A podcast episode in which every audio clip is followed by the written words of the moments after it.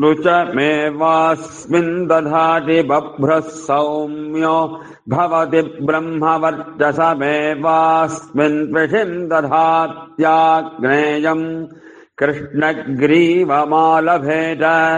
सौम्यम् बभ्रुमाग्नेयम् कृष्णग्रीवम् पुरोधायाग। स्पर्धमान आग्नेयो वै ब्राह्मणः सौम्यो राजन्यो भिदः सौम्यमाग्नेयौ भवतस्तेजसैव ब्रह्मणो भजतो राष्ट्रम् परिगृह्णात्येकधा समावृङ्क्ते पुर एनम् दधते।